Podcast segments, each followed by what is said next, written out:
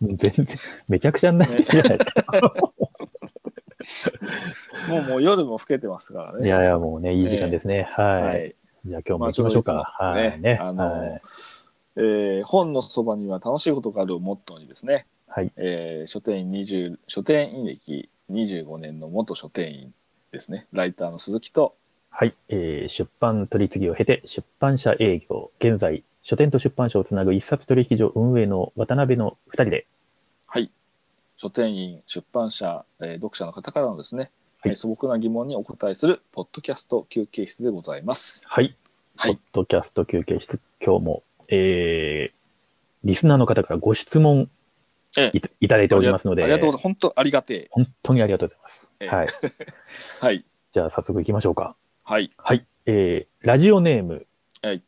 大井そちゃ、大磯茶さん。はい。ははいい。大井そちゃさんからいただきました。ありがとうございあまりす。がとうございます。はい、えー鈴木さん、渡辺さん、こんにちは。こんにちは。こんにちは。いつもポッドキャスト楽しみに拝聴しています。ありがとうございます。突然ですが、お二人に質問です。はい。私は書籍の編集をしているのですが、編集さんですか。編集さん、はい、はいえー書店員さんにお伝えしたい情報があるとき、はい。何を使ってどのようにお知らせするのが良いのでしょうか。はい。お伝えしたい情報というのは、え新刊の内容、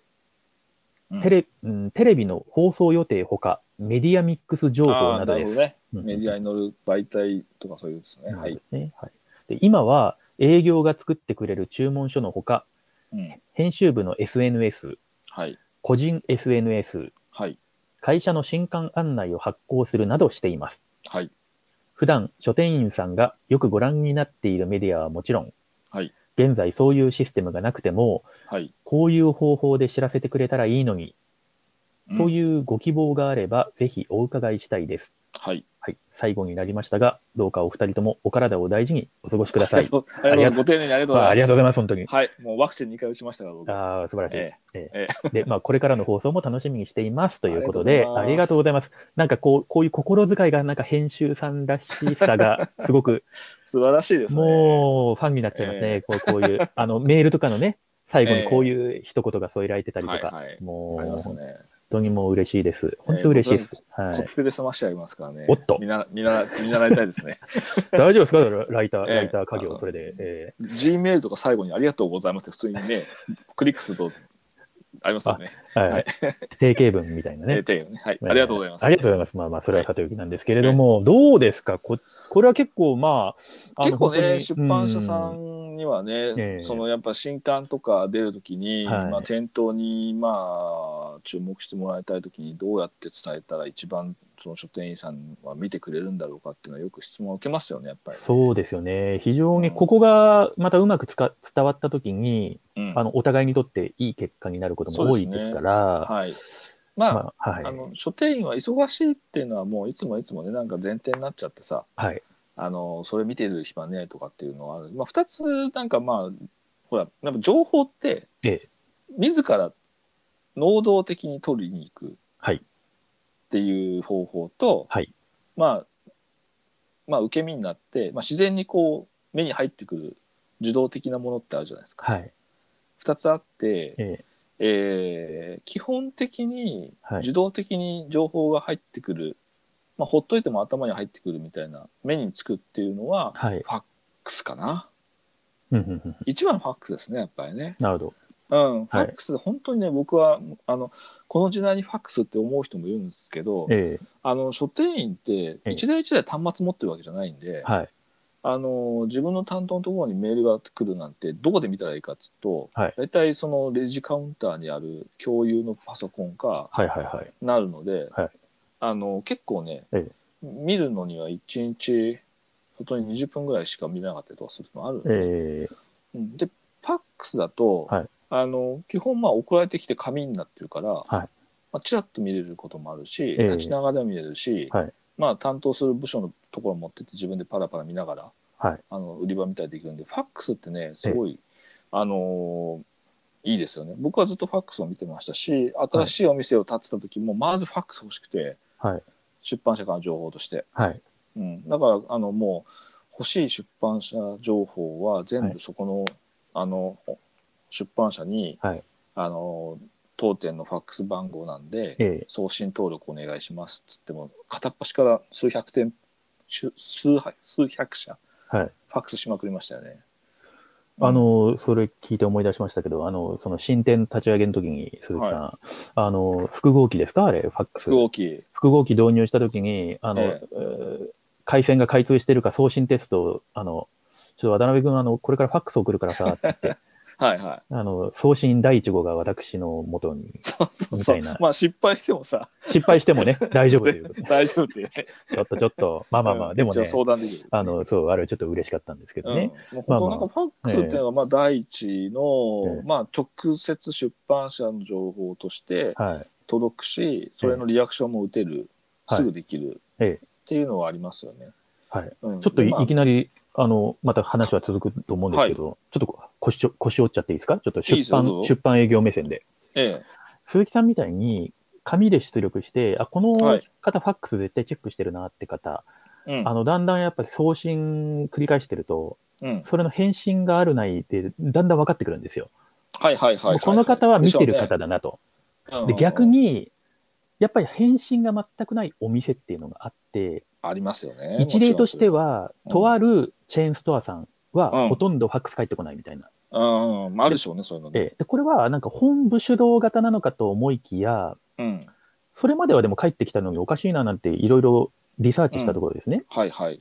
ファックス紙、紙を削減するために、ええロールペーパー削減のためにですね、え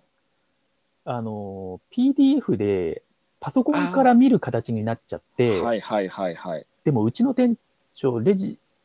と、あのレジじゃないや、あのバックヤードでパソコンずっと使ってるので、うん私たちもうファックス見れないんですって言われたことがあったんですよ。はいはいはい。なので、あのそフうァッなんだよ。クス見てん、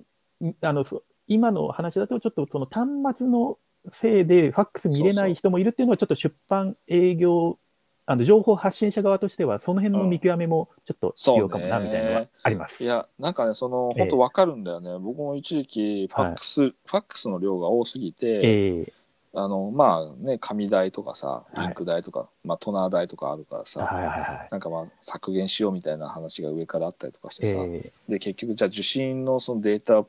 パソコンの方に、はい。まあ、受け取るようにして、えで画、まあ、PDF だか画像ファイルかになっえて、うんでまあそれを見るんだけどさ、え1ページ見るごとにさ、はい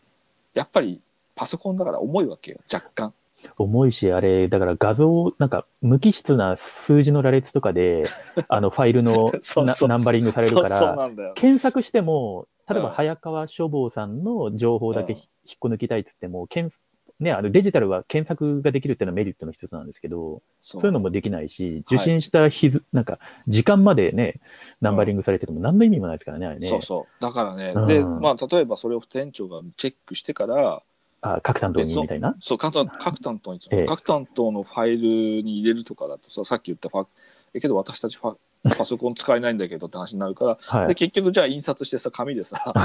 担当に渡すんだったら初めからファックスした方がいいじゃん。手間増えちゃって。そうその手間をかける時間、パソコンで受信して印刷してはい。スタッフに回すとかうん。っていうこと考えたら、ええ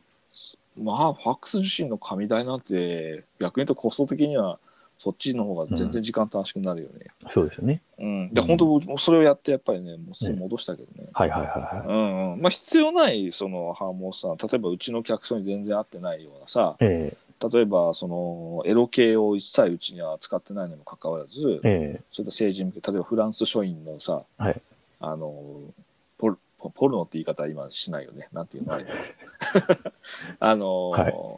まあなんつうのエロ系の小説あるじゃないですかちょっとこう、なんかロマンスの、ロマンスロロマロ言いマン方男女のロマンそうそうス、そうロマンスを扱ったね。 そうそカうテそゴうリーですいよねうそういええうのをさ、ええうちは置かないのにさそういうのを着てたりすると、はいまあ、うちはいらないんでっていうふうにまあちょっと送信を来てくださいみたいなことは、うんまあやるけどねけどまあ、基本的にはそういったのがまず第一に自動的にこう、まあ目に入ってくるあのしかもその新刊とかさあ、はい。あの重版情報ってふ普段のメディアにならない情報として、うんまあ一番入ってきやすいのはそこだよね。そうですね。だからまあ、あの、うん大井そちゃさんの会社でもやっぱり営業さんが、あうのん注文書を作って発信はしてるみたいなので、はいはい。まずそこは必ず抑え、そうそうそうそ一番太いところかもしれないですね。う。うん。うん。でまあそれがまあ普通にで能動的に書店員が今多分情報として取るとすると、はい。例えばその取り次ぎの、はいえー東欧熱 V とかはい。のクソと言われる、はい取り次ぎさんが、はいまあその取引のある書店さんと、ええまあもしあのやってるまあいろんななんていうの注文もできて、あ販売実績も入れるっていうまあなんていうのあれはああいう、ええうんと、なんていうんですかね。まあ、あの、だから、はウ、ェブサービスですね。その、うん、は、まあ、取りは次ぎの。発注機器とか検索とそうそか、うそうまあ、まあ、いろんなデータがね、そこに集約されてるようはいはいそうそうそう。それでまずはい普通にまあ重版とか施策だとか、な。はい。なんかまあいろいろそのニュースとかで出るんで、はいまあそこをチェックして、へーって感じで見たりとかするのと、はい。まああとは SNS をやっぱり個人個人では見てると思いますようね。うんん。ただまあ書店員がはい。全員しっかりと SNS で情報集めろってさ業務中に言うわけないんで、いや、本当そうですよね。 うん、それはもう本当にやりたい人はやってるけど別に興味ない人は全然やってないので、はい。それはなんかまあ業務としては実は意外とねはい。あのなんかまあ定着してないですよね NS SNS で情報収集ってうんやる人はやってるけどやれない人は別にやってないし別にそれやれって言われてるわけでもないし業務として組み込まれてるわけでもないので、はい。うん、その辺はちょっとばらつきがあるんですよね SNS ってね。そうですね。だから、うん SNS は、本当なんか、例えば、ですよ。例えばですけど、例えば新宿、新宿とかにあうんうる、ん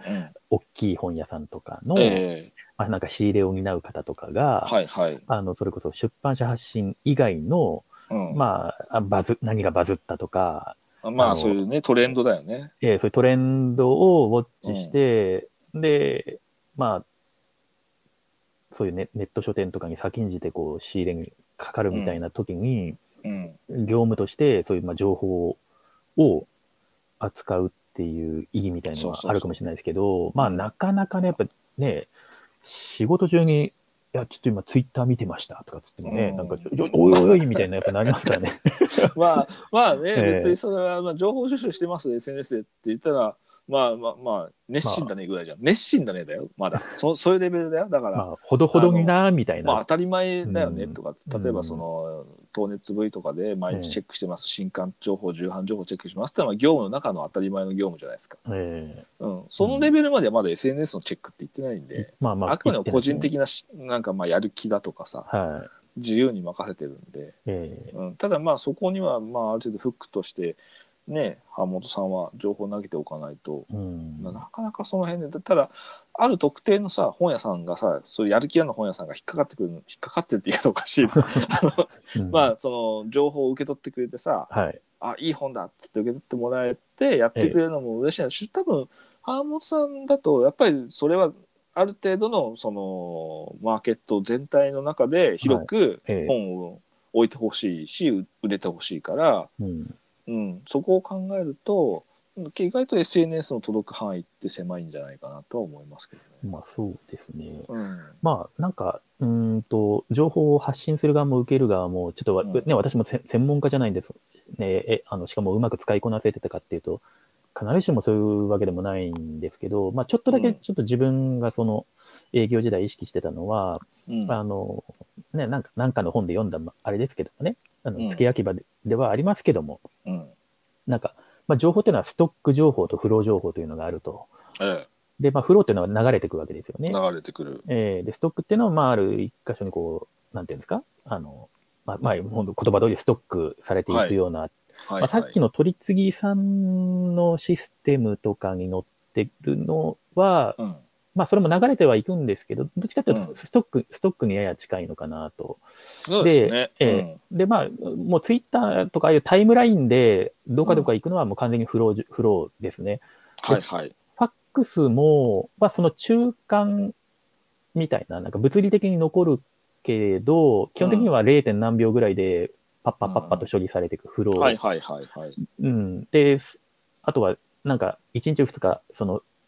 届けたい人が休んでたりとかすると、量多すぎるから、まあとりあまえあずそれ、そうねとりあえずゴミ箱に、溜まっとけどねゴミ箱とりあえず入れて、またちょっとまっさらな気持ちで、みたいになるんで、うんうんうんうん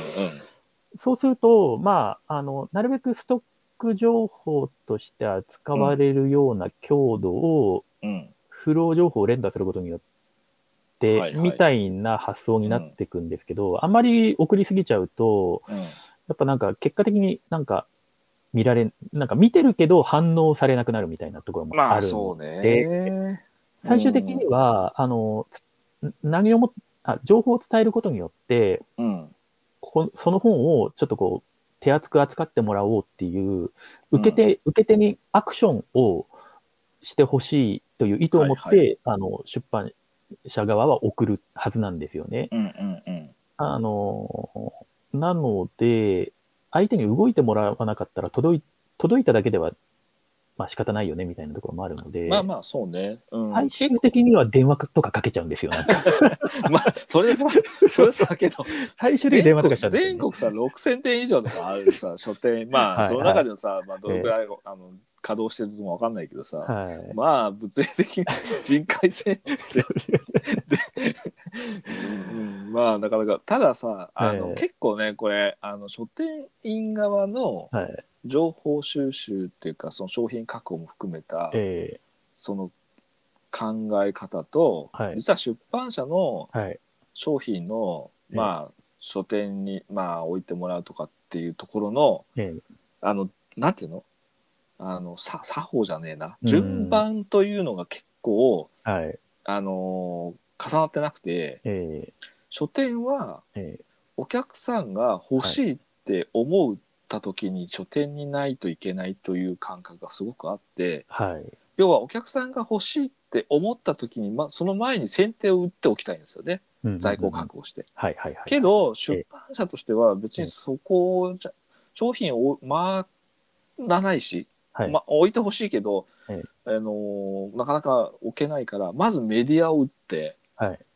まあ告知も含めてメディアを打てるところはメディ新聞広告だとかえー打って、はいでそこでお客さんを動かし、はい書店に問い合わせをさせさせって言い方おかしいけど、してもらって、えで書店員がなんかすげえ問い合わせが多いなって気づいて注文してくるっていうのもある程度マーケティングの中に入ってると思うんだよね、ーまあそうですね。うん、しょ出版社はね。はいた。だ書店ってそれ結構嫌がるんだよ。うん。やっぱりさ、はいあのえなんで広告出してんのにさ商品入っ、いないのに広告売ってんのとかさそうそうそう事前に連絡くれよって思うんだよね。でその辺のさ、情報の扱い方とか順番がさ結構書店側の売り方と出版社の販売と、えー結構その方法論が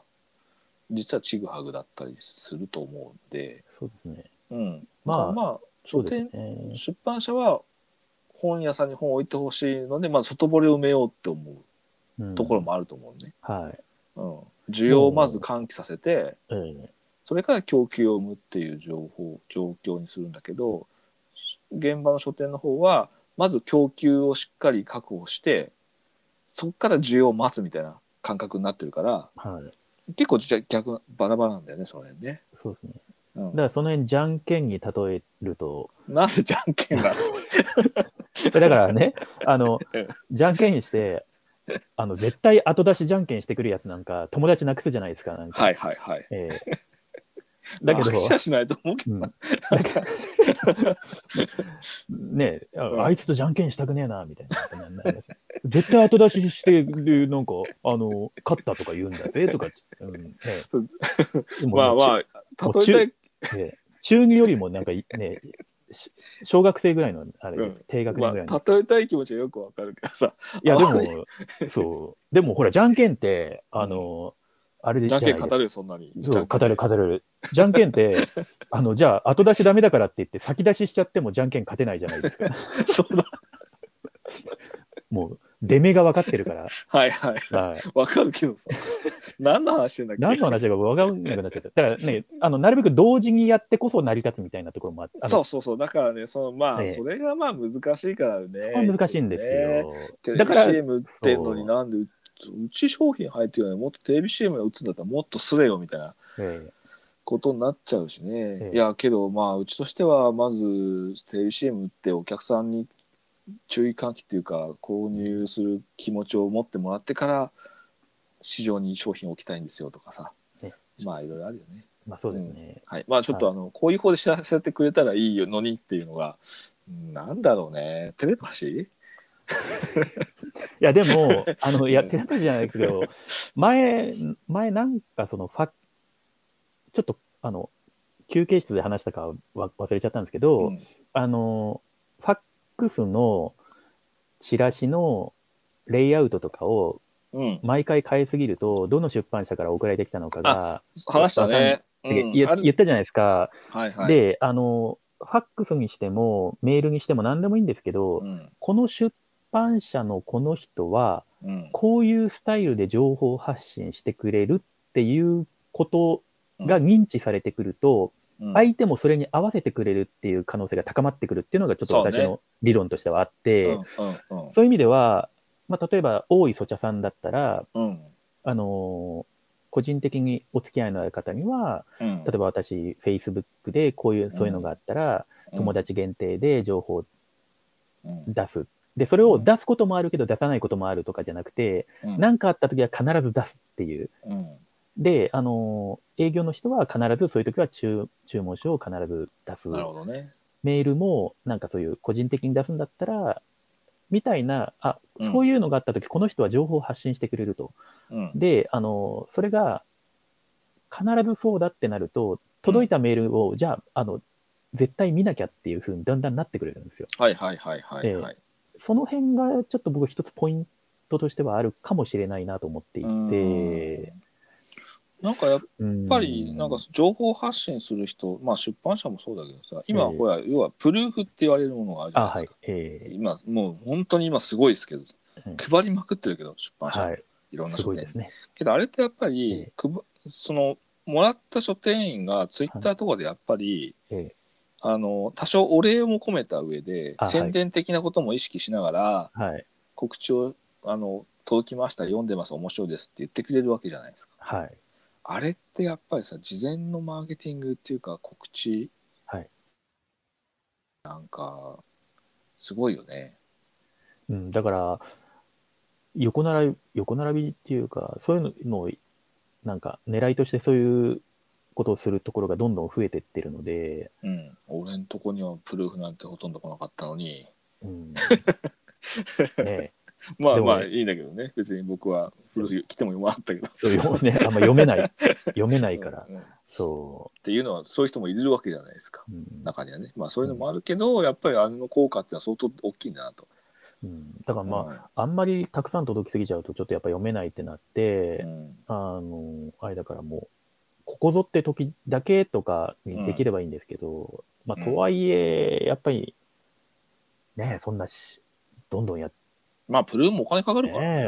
えうん、いや、これは難しいな。いや、ちょっと情報型時代の、も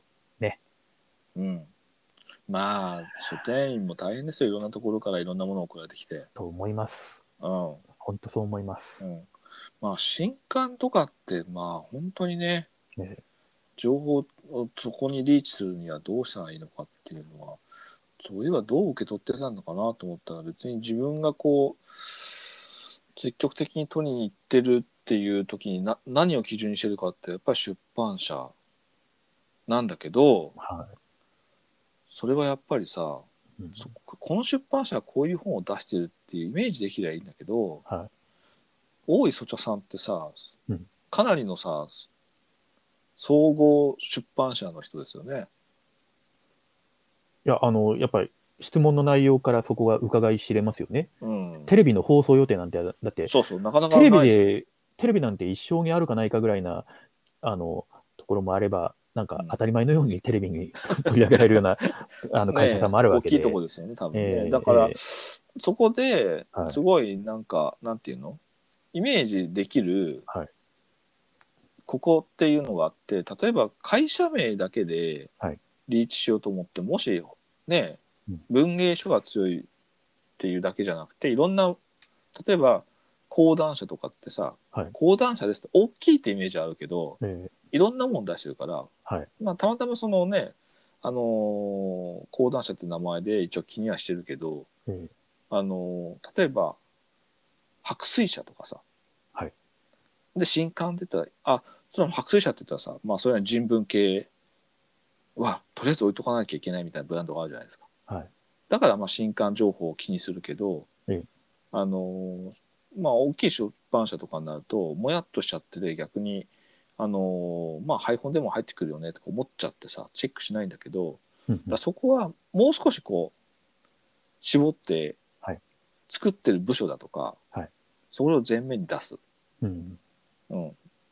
そのなんとか編集部とか、はいっていうところの部署の名前で情報発信をし続ける。うんうんうんうんまあ、名前まで出すのはちょっと、まあ、そのその人その人によって、まあ、得て増えてあったりとかすると思うただ組織の部署として例えば何々販売部とかな何々編集部みたいなのがはいはいとしての名前でこういう新刊が出ますっていうふうにうんやりつつ、えここのなんか編集部いつもなんか面白い本出してくるよねとか、うんうんうんうんそれでようやくその出版社の名前じゃなくてどこどこ編集部、その出版社の何々編集部ってところでええあのすごいなんかあのーキャッチーなあのー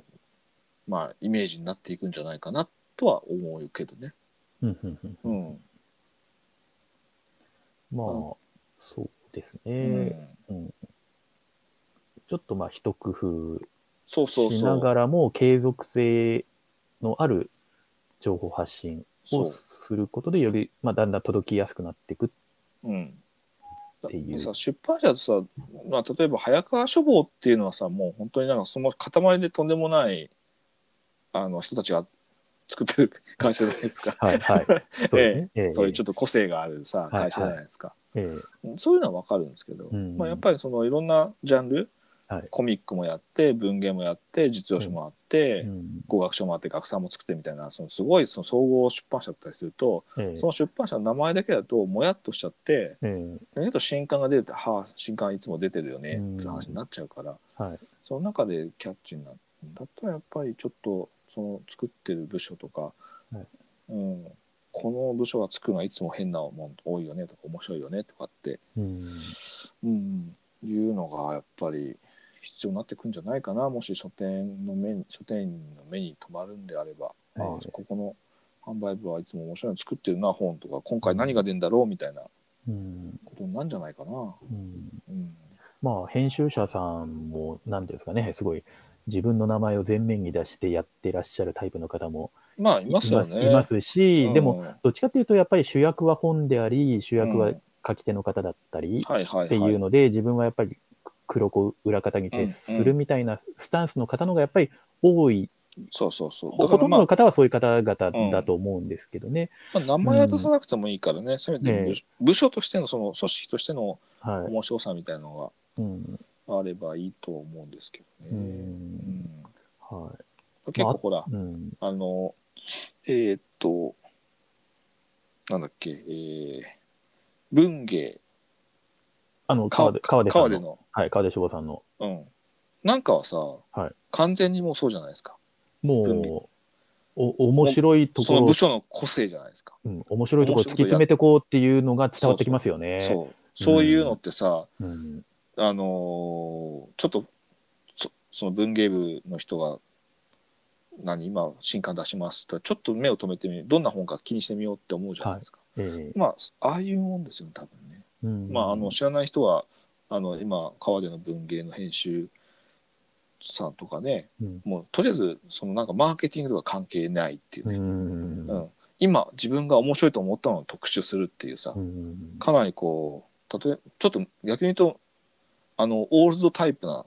オールドスクールな出版編集者って感じだよね、まあそう思います。うん自分はいの感性を大切にしてる、えうんまうあ、んそれが一周回って今の時代すごいそれが新しくなってさ市場を集めてるっていえうはいはい。状況なんで。ええなんかそういうのはやっぱり必要になってくると思うんですけどね。うん。また30分話しちゃった。ちょっと、10分ぐらいがちょうどいいんじゃないですかってね、いつも言って。 いつも言ってんのに。もう、うん。まあでも今回の質問も、まあ、だから、ね、こう、一言で答えられないような質問だからこそ、まあ質問もしてくださったんでしょうけれども、まあそれをねいろいろ言いああだこうだ言うの中からなんかちょっとヒントでも拾ってささやかでもあればも、らっていればはいいんじゃないですか、でまあお金大事にしていただければ、 はい。あとはまあちょっと最後にあのこういう情報っていう意味で言うと、やっぱりブックスプロさんには、うんやっぱうん私はもう期待しかないと思っているので、はいはいはい、あのーまあ時間はかかっても、よりうん、業界に浸透していくことを僕はとしては願っています、本当に。ええ何何そいや、だからもうやっぱストック 情ストック情報っていうか、れ願願っていますっていう使命なんだか、まあね、いやもう、もうね、お祈りしておりますっていう感じ です。おいええあの就活でいうお祈りメールってあれでしょ、えあえのお断りメールなんでしょ 不採用メールはあのご活躍をお祈りしておりますってあそ必っかず最後締められるからそっか、じゃあちょっと、なんか、あんまよくないらしいディスっちゃった感じですか、そ れ。い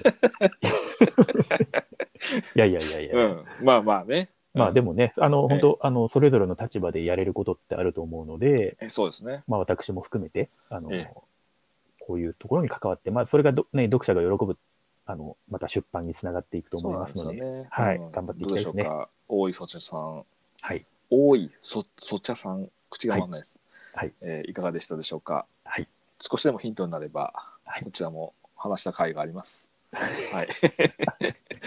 あのご質問お待ちしておりあまりす。がとうございます。はい、これからもあのいろいろとこういった編集者さんからも嬉しいですし、はいえー読者の方とかでですね、えー本のこのは本に入ってる紙なんですかとかね、はいえーそういったあ素朴な質問もお待ちしておりますので、はいぜひぜひえーこれからもよろしくお願いいたします。皆さんどうもご視聴ありがあとうりごがとざいうごまざいましした。た。それでは、えーさまよたならお玉等によって、はいえーお別れの挨拶とさせていただきます。 さようなら。さようなら。さようなら。なんだそれ。